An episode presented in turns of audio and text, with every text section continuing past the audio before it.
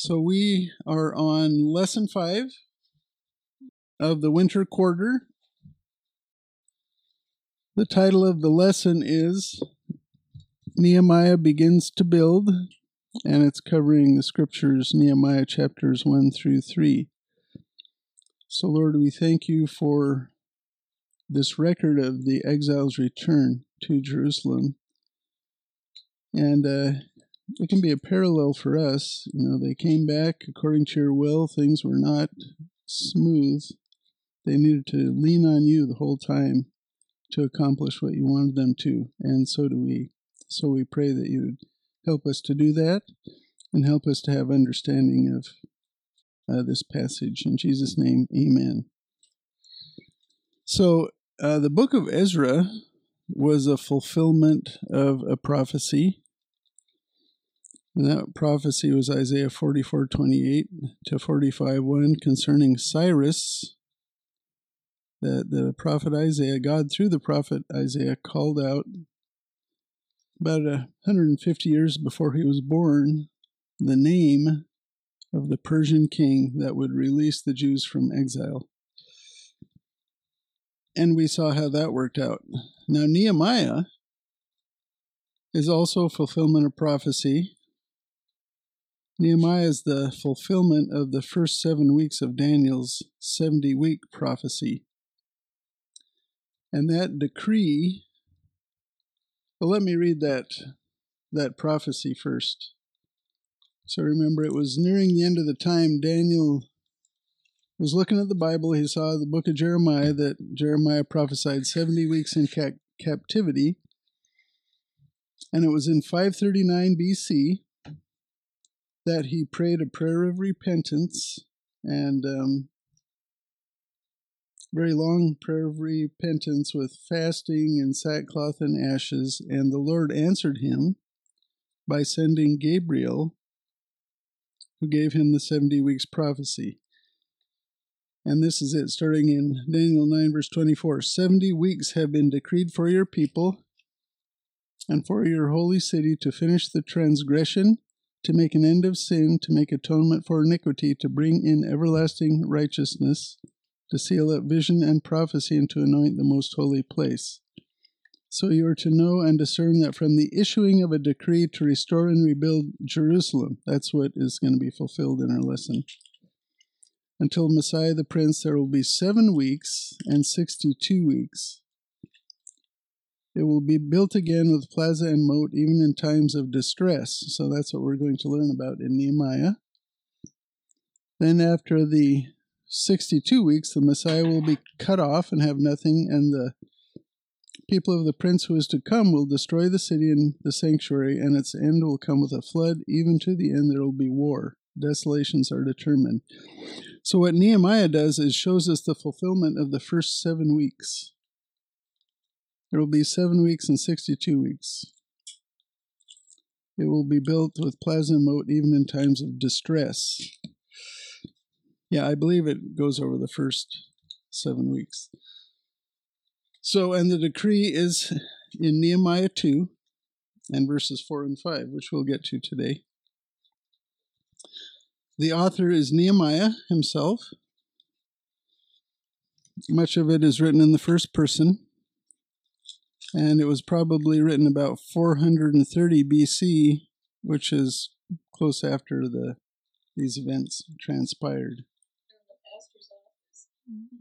So anyway, section A is Nehemiah's prayer. Nehemiah prays for Jerusalem. Okay. So that is chapter 1 verses 1 through 11. Okay, so Nehemiah chapter 1, verse 1 the words of Nehemiah the son of Hacaliah. Now it happened in the month Chislev, in the twentieth year, while I was in Susa the capital, that Hanani, one of my brothers, and some men from Judah came, and I asked them concerning the Jews who had escaped, concerning the Jews who had escaped and had survived the captivity, and about Jerusalem. They said to me, The remnant there in the province who survived the captivity are in great distress and reproach, and the wall of Jerusalem is broken down, and its gates are burned with fire. When I heard these words, I sat down and wept and mourned for days, and I was fasting and praying before the God of heaven. I said, I beseech you, O Lord God of heaven, the great and awesome God, who preserves the covenant and loving kindness for those who love him and keep his commandments. Let your ear now be attentive and your eyes open to hear the prayer of your servant, which I am praying before you now, day and night on behalf of the sons of Israel, your servants, confessing the sins of the sons of Israel, which we have sinned against you. I and my father's house have sinned. We have acted very corruptly against you, and have not kept the commandments, nor the statutes, nor the ordinances which you commanded your servant Moses. Remember the word which you commanded your servant Moses, saying, If you are unfaithful, I will scatter you among the peoples. But if you return to me and keep my commandments and do them, though those of you who have been scattered were in the most remote part of the heavens, I will gather them from there and will bring them to the place where I have chosen to cause my name to dwell. They are your servants and your people, whom you redeemed by your great power and by your strong hand. O Lord, I beseech you, may your ear be attentive to the prayer of your servant and the prayer of your servants who delight to revere your name, and make your servant successful today, and grant him compassion before this man. Now I was the cupbearer to the king. Okay, so verse 1 it says it was in the 20th year of Artaxerxes, and uh, Nehemiah was in Susa, the capital. So the 20th year of Artaxerxes was 13 years earlier than the seventh year of Artaxerxes, and the seventh year of Artaxerxes was when Ezra had led the second wave back from Babylon. So this is now 13 years after that. And the, you know, the events of the second part of Ezra played out with uh, all the unfaithful marriages discovered and hundred and some divorces so, as Ezra had found resurgent paganism by intermarrying with foreign women, and he corrected that through divorce. So, that's what we covered last time. So, then verses 2 and 3 are the report from uh, Nehemiah's brother, who came from Jerusalem, and he asked about the state of Jerusalem, and he got a bad report said the remnant there in the province who survived the captivity in great distress and reproach. The wall of Jerusalem is broken down and its gates are burned with fire. So, this is, remember that uh, back in Ezra, they had built the temple. The temple was completed in 515 BC under Darius.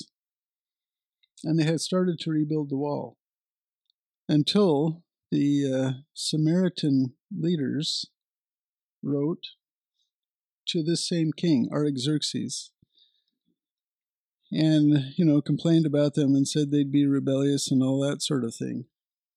And they made them stop. So that was under this same king. So Ezra 4 and verse 8 Rehum the commander and Shimshai the scribe wrote a letter against Jerusalem to King Artaxerxes. That was the letter. And remember, this letter was out of order because it was Cyrus who had decreed that they go build the temple. And it was under Darius, the third king in the line from Cyrus, when I can't remember, Darius, and Artaxerxes is the fifth king. So they put this letter in out of order in the chronology in Ezra. And they sent Artaxerxes a letter, and this is what Artaxerxes did.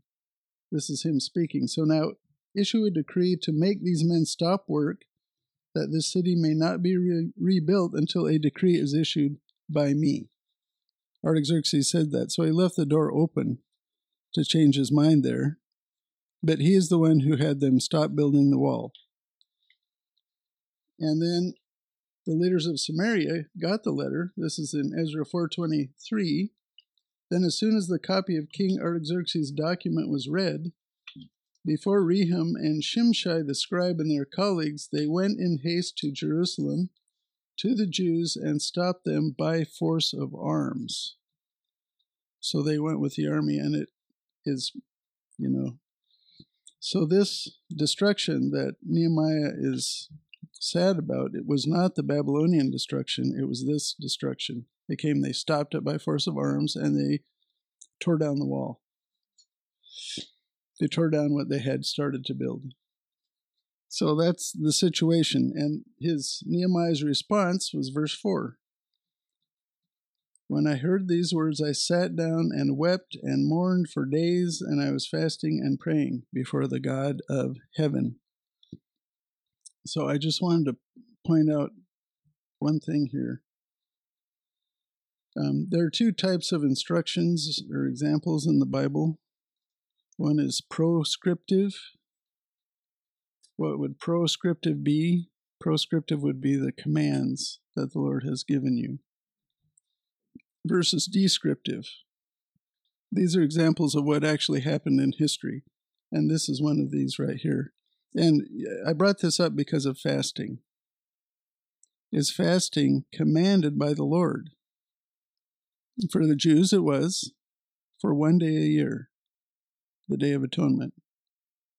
For the churches, it is not commanded at all.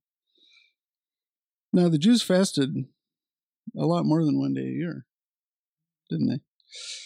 Here's one example Ezra fasted. Ezra had a complete fast without water. And why were they fasting? The Lord did not command them to fast. Why did they why were they fasting? They're sad. Yeah, they're sad. They fast because they're sad. Ezra was sad. Nehemiah is sad. Now listen to this is from David, the time of David. This is 2 Samuel 12. This was right after David had been busted for his adultery with Bathsheba. He got her pregnant. Nathan had come, and uh, you know, and David confessed, and so the Lord would forgave him, but there was a price. And Nathan told him that the child that Bathsheba conceived would die. That was part of his, the outworking of his sin. Well, this made David sad. And so what did David do? So this is 2 Samuel, verse 12, starting in verse, chapter 12, starting in verse 15. So Nathan went to his house. Then the Lord struck the child that Uriah's widow bore to David so that he was very sick. David therefore inquired of God for the child. And David fasted and went and lay all night on the ground. So David is fasting, he's praying, he's refusing to eat, and he refused to eat for a week because the, the baby was sick for a week. And then he, the baby died. And then what did David do? Verse 19 But when David saw that his servants were whispering together, David perceived that the child was dead. So David said to his servant, Is the child dead? And they said, He is dead. So David arose from the ground, washed, anointed himself, and changed his clothes, and he came into the house of the Lord and worshipped. And he came to his own house, and when he requested, they set food before him, and he ate. So he had received the Lord's answer. There's no reason to fast anymore. And, you know, I mean, last week Alex said, well, does that mean you're begging God? I think it is. when you're fasting, you're begging God for something you want. Does God command it? No. So that makes me think okay, now, do we fast now? I guess if we're very sad and we're hoping that God can make a change to things, in our surroundings, then the time of fasting would be indicated. Does that mean that he will answer that in the positive? No, it does not, just like David here. It does not mean that. Um, so th- that's the place of fasting, in in my opinion, in the church age, is if you're very sad, you're very distressed, and you're praying, and you just really want the Lord to know you're serious about it Um, but it's not a guarantee that he's going to say yes. It might not be his will. So, um, but we are not commanded to fast in the church age at all, which I have learned through time. You know, like I said, I used to fast once a week because I thought the Lord would hear my prayers better. I do not think that's true because He does not tell us to do it. if He tells you to do something, then there's a benefit to doing it. If He does not tell you, mm, you know, I don't think there is. So, and also, you know, we ta- read uh, Daniel chapter 9 to start off this lesson, and Daniel received his 70 week prophecy. He also was fasting when he was doing that prayer. He was he was fasting because he was fasting in confession. And he was sad about his forefathers who had led them into captivity. So then 5 through 9 is Nehemiah's prayer of repentance. So Nehemiah, just like Ezra had done, just like Daniel had done, was praying a prayer of repentance. He included himself in the prayer of repentance, even though he had nothing to do with why all these things had happened. But he was praying for Israel. And he did that by, he was remembering the Mosaic covenant and in the Mosaic covenant itself was written, God promised them that if they repented, verse 9, if you return to me and keep my commandments and do them, though those of you have been scattered were in the most part of the heavens, I will gather them from there and will bring them back to Jerusalem. So that was God's promise that if they repented, they would be brought back to the place where he chose, caused his name to dwell. And so Nehemiah was praying based on that promise. And then verse 11, this is the first time you learn that Nehemiah was a very high official in Persia. He was a very high government official. He was the cupbearer to the king. So in the quarterly, it tells about the cupbearer to the king. It's called Holding More Than a Cup. Nehemiah was the cupbearer to the great Persian king Artaxerxes. Cupbearer was a humble title for an important post. In the Expositor's Bible commentary, Edwin Yamauchi suggests that a royal cupbearer would 1. be trained in court etiquette, 2. be physically impressive, Three, control the imperial wine cellar. Four, be a companion and sounding board for the emperor. Five, he would grant or deny access to the emperor. It's like our president's chief of staff. And six, he would either have the emperor's absolute confidence or he'd lose his head. Nehemiah was that person in Persia. Okay, so that's that section. Anybody have comments about that? Nehemiah got some news, made him sad, made him fast, made him pray. He prayed a prayer of repentance based on the promise of the Mosaic covenant that the Lord would regather the people if the nation repented. Okay, so section B is Nehemiah prepares for Jerusalem and that is chapter 2, verses 1 through 10.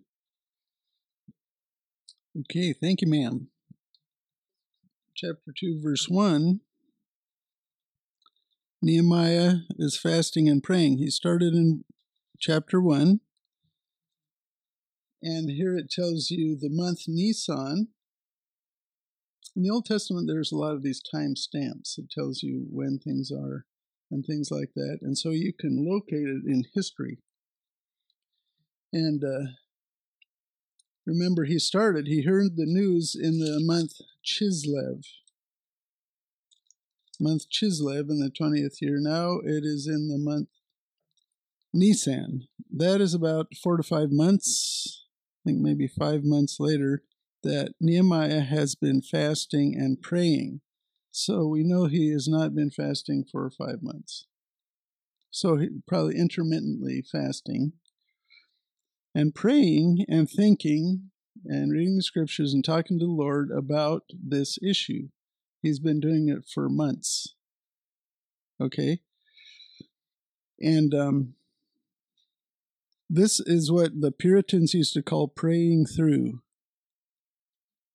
Have you heard that expression, praying through? It is, it is very helpful when you pray for something specific that you write it down because we forget things. And when you have your devotions in the morning and you pray, you go over these things and you pray for them. Because the Lord, when you say a prayer, the Lord will respond in three ways, right? He will either say yes, he will say no, or he will say wait. And you don't know for a while if he's saying wait or no, or if he's going to say yes. Some of the prayers that you pray the Lord may delay the response for quite a while. So the concept of praying through is to continue to pray until the Lord changes takes away the maybe and makes it either yes or no. That is what David did. That is what David did about the life of his son that he had conceived out of wedlock with Bathsheba. He was praying that the Lord would allow him to live, even though the prophet told him he would die. He was trying to change the Lord's mind about what he told him through the prophet. Well, the Lord did not change his mind. But, you know, I think having a journal with you when you're praying and writing down the date, the time you come up with it. For example, I have an example of this. Last year, the legislature of Washington passed a law. Governor Inslee signed it about um, a capital gains tax on Washington state, and it's actually an income tax. And I, I think it's unconstitutional, and I've been praying that that would be struck down by the courts. So, so far, what has happened, and I've continued to pray about that, it's been probably at least a year now, it went to a court in Douglas County and they struck it down. And then it's been appealed to the Washington State Supreme Court. And um, so we'll see. So he continued to pray that the Lord would strike that down. I believe it's unconstitutional. But so that's an example of praying through. You pray through once the Washington State Supreme Court decides, I will know if the Lord answered my prayer, yes or no. And, uh, you know, yeah, and so, and there's a lot of things like that, you know. Um, I have I have years of these with um, more yeses than nos when I pray. But no, yeah, you know, we talk about fasting. There's no command to fast. Is there a command to pray for us? There's a lot. There's a lot of commands to pray. The Lord wants you to pray a lot because you have access to Him through Jesus. You can help other people who can't help themselves, the unbelieving, because you have access to Jesus and they do not. And so you can help them by prayer. And uh, the most, the best help is to pray for their salvation so that they can also have access. So that's the concept of praying through, and that is what Nehemiah was doing here. Artaxerxes had palaces in Susa and in Babylon. Susa was a little farther east. And it's possible that during this time, these uh, few months, that he could have been in Babylon while Nehemiah was in Susa, so he didn't have access to the king. Then look at verse 2. So the king said to me, why is your face sad, though you are not sick? This is nothing but sadness of heart. Then I was very much afraid. Now, why would you be afraid by someone saying that? So the king said to me, Why is your face sad though you're not sick? This is nothing but sadness of heart. Then I was very much afraid. Now in Esther, this is the queen preceding Artaxerxes. It says this Esther 4, verse 11 All the king's servants and the people of the king's provinces know that for any man or woman who comes to the king, to the inner court who is not summoned, he has but one law that he be put to death unless the king holds out to them the golden scepter so that he may live. I have not been summoned to come to the king for these thirty days. The kings of Persia were fickle, it sounds like, and they were absolute monarchs, so that means they had the power of life or death over their subjects. That's why he was afraid. Because when you're in the presence of the king, you should not be sad because that would imply that you disagree with the king in some way, or you're disappointed with the king in some way, which would be fatal to you. Exactly. So, you know, that's why he was afraid. And, and again, you know, this has to go with faith. So Nehemiah's faith, I would say, was less than Ezra's faith because Ezra had approached the king without fear the same king, and asked for all this stuff because he trusted, you know. And yeah, I'm, I'm going to keep going over this over and over again because the more you grow in the Lord, your face, your your fear factor will approach zero as you grow in the Lord. So Nehemiah was still afraid of the king. Yeah, he had he had a lot of faith, but he didn't have enough faith to take the fear away completely. The sermon actually is going to be on that today. That'll be a good sermon. So we want to have so much faith that we are not afraid of anything, that we trust the Lord so much that we just don't care what happens because we know He'll take care of us. And, uh, you know, in First John 4 8, it says, this is what, what we're to, no, First John 4 18, Perfect love casts out fear, because fear has to do with punishment. Okay, and so when we are walking with the Lord in the light of His Word, we won't have fear. So that's what we want to do. Okay. Oh, I have a note in here that this was taking place, this Nehemiah fasting and praying was taken taken place 71 years after the temple was completed. And after the response to King Artaxerxes' former letter in Ezra 4:23 which stopped the rebuilding of the wall and and uh, the wall was torn down. So in verse 3 says, I said to the king, Let the king live forever. Why should my face not be sad when the city of the place of my father's tombs lies desolate and its gates have been consumed by fire? Notice he does not speak the name of Jerusalem, he avoids it.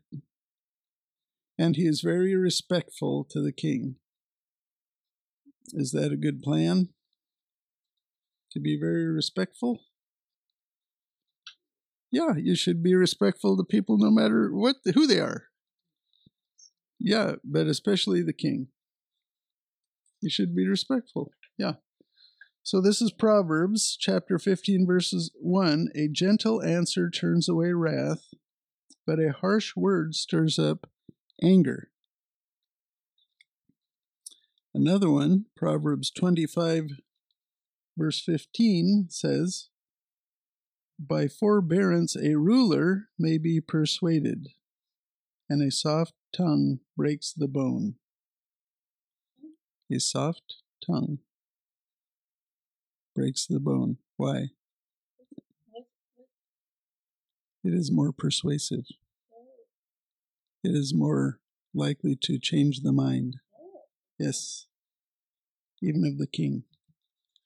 Remember, it was Artaxerxes' decree that stopped the building. This is the man he's coming to. So he wants to change the king's mind. So this is how you do it. The, you know, you should do this all the time. Be respectful when you speak to someone. If you want to convince someone of something, you don't yell at them and call them an idiot. You're you're respectful of them. You're kind to them, and you gently persuade, and that is more likely to actually change their mind.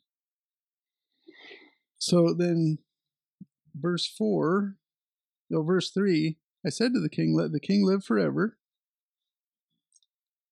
Why should my face not be sad when the city, the place of my father's tombs, lies desolate and its gates have been consumed by fire? Again, he does not mention the name Jerusalem. He doesn't want to set him off. And then verse 4 Then the king said to me, What would you request? So the king is a little more brusque than Nehemiah, of course, as you would expect. Yeah. So I prayed to the God of heaven. So he has been praying for months, but now he prays in the moment. Lord, help me. That's probably all he could get out. And um, so pray while you go. And we are told to do that also. Pray without ceasing. That's praying while you go. When you encounter things, pray as things, you know, you interact with things in the world. So then, verses 5 through 8 Daniel, or not Daniel, um, Nehemiah had been praying for months, so the Lord had worked out a plan in his mind over these months. When he went to the king, when he had an opportunity, he was ready with specifics to tell him what he would like to do exactly. That is also a good example. When you want to do something and there's an authority figure there, and you want to ask them permission, be ready with the specifics. So, verse 5 I said to the king, If it please the king, and if your servant has found favor before you, send me to Judah, to the city of my father's tombs, that I may rebuild it. Then the king said to me, the queen sitting beside him, How long will your journey be, and when will you return? See, so he valued his service, and he wanted him back. So he wants to know when he's coming back. So it pleased the king to send me, and I gave him a definite time. So he anticipated this question, and he had prepared an answer. He was prepared. Yeah. And then he thought of this, which I thought was smart. And I said to the king, If it please the king, let letters be given me for the governors of the provinces beyond the river, that they may allow me to pass through until I come to Judah, and also a letter to Asaph, the keeper of the king's forest, that he may give me timber to make beams for the gates of the fortress which is by the temple, for the wall of the city, and for the house to which I will go. And because the good hand, and the king granted them to me, because the good hand of my God was on me. So this is evidence that the Lord had answered Nehemiah's prayer positively in the affirmative. Yeah, and so yeah, no. So yeah, that you know, if you have these these lists of prayers and you see God answering, it's very exciting. It's very exciting and it's very motivating and it's very faith building. So I would recommend that. And then look at verse 10. When Sanballat the Horonite and Tobiah the Ammonite official heard about it, it was very displeasing to them that someone had come to seek the welfare of the sons of Israel. So just recognize that there will be no progress in God's will without Satan's attack. Satan will always attack when you are following God's will. That's just how things are. That's how it works. It does. We, we come to learn that it, doesn't matter what Satan does. Yeah, it does not matter what Satan does. Do we expect it? Yes. When things go wrong, okay, we expect that. because we know it happens. But just like Nehemiah, it didn't stop him, it was an irritant. So that's why the armor of God is so important for us as believers. Ephesians 6, verse 10. Finally, be strong in the Lord and in the strength of his might. Put on the full armor of God that you will be able to stand firm against the schemes of the devil. For our struggle is not against flesh and blood, but against the rulers, against the powers, against the world forces of this darkness, against the spiritual forces of wickedness in the heavenly places. See, the Tobiah and Sanballat were being used by evil spirits. That's what is happening. Therefore, take up the full armor of God so that you will be able to resist in the evil day, and having done everything to stand firm. Stand firm, therefore, having girded your loins with truth, that's the Bible, and having put on the breastplate of righteousness, that's your obedience to the Bible, and having shod your feet with the preparation of the gospel of peace. So be prepared to tell people about how to be saved. In addition to all, taking up the shield of faith, with which you will be able to extinguish all the flaming arrows of the evil one. See, the more you walk with God, you will get attacked. The more God shows you that He will overcome these things for you, the more your faith will build so that it's like, okay, whatever. You don't worry about it. And that is how your fear goes to zero. That is how your fear will eventually go down to zero. Because Satan will t- attack. He will always attack, but you know it doesn't matter and you don't care. So your faith goes to zero. No, that's not true. Your faith goes real high. Your fear goes to zero. this is Ephesians 6 10 through 18. Yeah. And take the helmet of salvation. Your helmet of salvation is your understanding that once you're in Christ, you're in Christ forever. You can't be taken out. You can't lose your salvation and the sword of the Spirit, which is the Word of God. The Word of God is what is the power. And the prayer. With all prayer and petition, pray at all times in the Spirit, and with this in view, be on the alert with all perseverance and petition for all the saints. So that is how we um, equip ourselves to deal with spiritual war. Okay, so section C Oh, one more thing. Verses 5 and 6 are uh, fulfillment of the initiation of Daniel's 70 week prophecy, which was given 95 years earlier in 539 BC.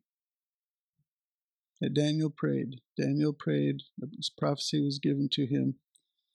The king has granted the petition the decree to rebuild Jerusalem. And that was the start of the 70 weeks.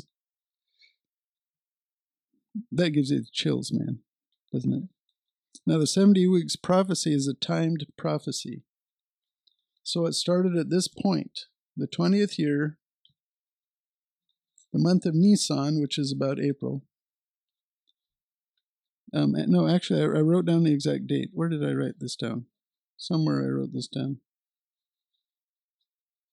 Yeah, it's March 5th, 444 BC. March 5th, 444 BC was the exact date of this decree. And from that date, if you use the Jewish year, which is 360 days, not 365 days, and you count 69 weeks of years and you multiply them out and you get that number of days. It's like 173,000 or something. And you count that number of days from this date, March 5th, 14, 444 BC, to the date that Jesus rode into Jerusalem. I don't know if it was down rip. on a donkey which also fulfilled Jeremiah chapter 9 prophecy. It was to that day that the 69 weeks were finished. On that day, when he rode in, presenting himself as the Messiah. So God knows math, down to the day. And then it says the Messiah will be cut off. Well, that happened, right? And God put a his finger on the stopwatch and stopped that timer. 79 weeks, 69 weeks have passed to the day of Daniel's 70 week prophecy. The 70th week of Daniel will begin again with the signing of a peace treaty between the world leader and unbelieving Israel. It will start again. And that will launch the tribulation. that will launch the tribulation, which will end with Jesus coming back. Okay? So, in between, you know, Acts 2 and before the signing of the peace treaty is the church. So the church came in on a miracle, Acts 2, the Holy Spirit. The church will leave the earth with a miracle, the rapture. And then the tribulation will start sometime afterward. Um, because Daniel's 70 week prophecy has to do with the nation of Israel, it doesn't have to do with the church. The church is was a mystery at the time it was given. So that is good news for us because we will not see the tribulation. I can see the preparation for it very clearly right now. But we won't see the tribulation itself. So, anyway, section C Nehemiah motivates Jerusalem. That's chapter 2, 11 through 20. You want to read that one? Hmm. 11 through 20, chapter 2. So I came to Jerusalem. Okay, thank you. I'm curious why the uh, the Horonite and um, Sanballat and Tobiah, why, what was the impetus of, of their the motive for being against the rebuilding of Jerusalem? They were the surrounding peoples. Um, Geshem was an Arab, so descended from Ishmael. So yeah. they were bitter toward the Jews, as they still are today. Um, Sanballat was, uh, I believe he, yeah, he was a Samaritan official. So he was one of those who were brought in by the Assyrian king, and then they interbred with the Jews and they had syncretistic worship between paganism and the true God. And Tobiah was a, a Jew who was like a traitor. he was a traitor. Yeah. And he was an Ammonite official. Remember, Ammon was just to the east of the Jordan River from Jerusalem. So so yeah, they were you know hereditary enemies of Israel. They could have always accepted the God of Israel, you know, like Ruth and Rahab did, but they had not. So, verse 11 tells us that when Nehemiah got to Jerusalem, he was there three days and rested. That's exactly what Ezra had done when he got there. He rested three days before he did anything. Probably tired out. Verses 12 through 16 detail a nighttime survey of the southern city wall.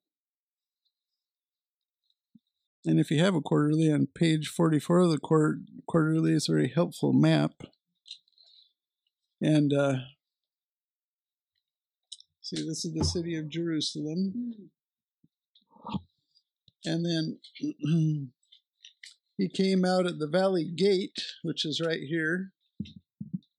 That's the Valley Gate. He went down south along the west side around the tip by the Dung Gate.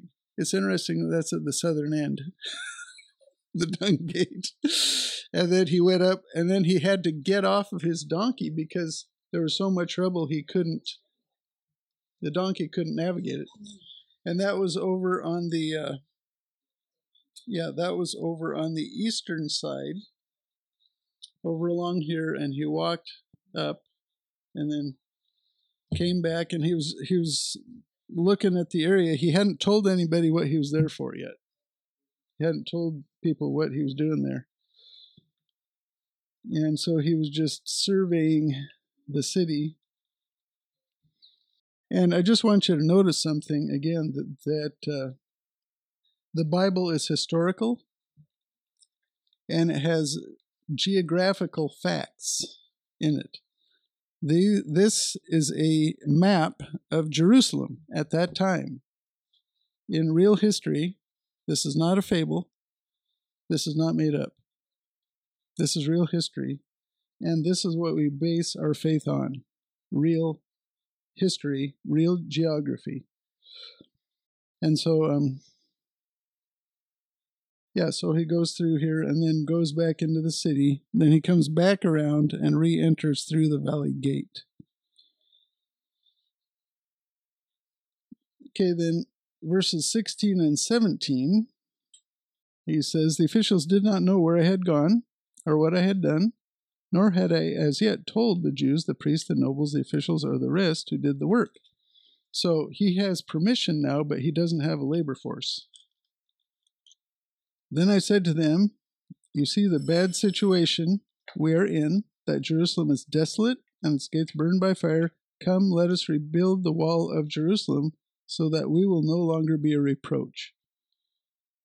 This is he is motivating. It is a motivational speech. You know, let's do this. We so we will no longer have repro- reproach anymore. And then the clincher was verse 18. I told them how the hand of my God had been favorable to me, and also about the king's words which he had spoken to me. And the response of the Jews then were, Then they said, Let us arise and build. So they put their hands to the good work. So, you know, when Dane came, because pastors get tired, pastors get, uh, a lot of pastors quit. It's a hard job people are always telling you what you're doing wrong. And you know you don't get paid too much and uh, it's tough. And so when he came i made a list of uh, answered prayers and very unusual coincidences which led him to come here and gave it to him you know. Because like you know when jim told me to find a re- a replacement for him. That was in January of 2020, I think. That was the time that Dane decided that the Lord wanted him to come back here. You know, and uh, I found this thing at his th- seminary about how to find a pastor, how to put an ad for a, a pastor. And I told that to the elder board, and they never heard of anything like that. I said, "Well, it seems like it's worth a try, isn't it?" So we send an ad through them, and we send an ad through 12 other agencies, 12 other seminaries. No one answered us except through that one. And we got three answers from there. One of which was this kid from Vashon who knew 10 different languages, you know. And uh and plus, you know, I was praying. I was not fasting, but I was praying and uh, I was very distressed because I felt like it was too much weight for me. And the Lord answered my prayer while I was praying. I was on my knees. I got an email, and it was Dane. So, the, you know, that uh, motivates you. Yeah. So anyway, you know, I feel like it's the Lord's will that Dane came here, and and I gave that to him because I want him to know that, because that gives you strength when things are hard. Yeah, so, but again, when you do the Lord's will, there's resistance. That's verse 19. Sanballat the Horonite, Tobiah the Ammonite, and Geshem the Arab, they mocked and despised and said, and then they accused them falsely. Are you rebelling against the king? No, they had the king's permission. So then, Ezra, no, wait a minute. Then Ezra, verse 20, so I answered them and said to them, The God of heaven will give us success. Therefore, we, his servants, will arise and build. You have no portion, right, or memorial in Jerusalem. So this is exactly what was said by Zerubbabel in the first wave when the enemies of the Jews approached them to build the temple. And this is again this principle of separation from the world. You want to be in the world, but not of it. And that's what they were doing there. For the quarterly, it goes, chapter 3 basically is a detailed account of who built each section of the wall in a counterclockwise direction, starting at the northeast corner of the city. So if you have this map and you read chapter 3, it will tell you all the gates and it will be going in a counterclockwise direction all the way around the city. So they were building the wall all the way around the city. It's the map. Yeah, Nehemiah 3 is the map. So they were working on the whole wall at once, all the way around the city, because they had a huge labor force working on it. So, Lord, we thank you for this uh, this uh, explanation of answered prophecy that your will gets done, and uh, we pray that it would build our faith in our day, and it would take our fear away. And we thank you for a new year. In Jesus' name, Amen.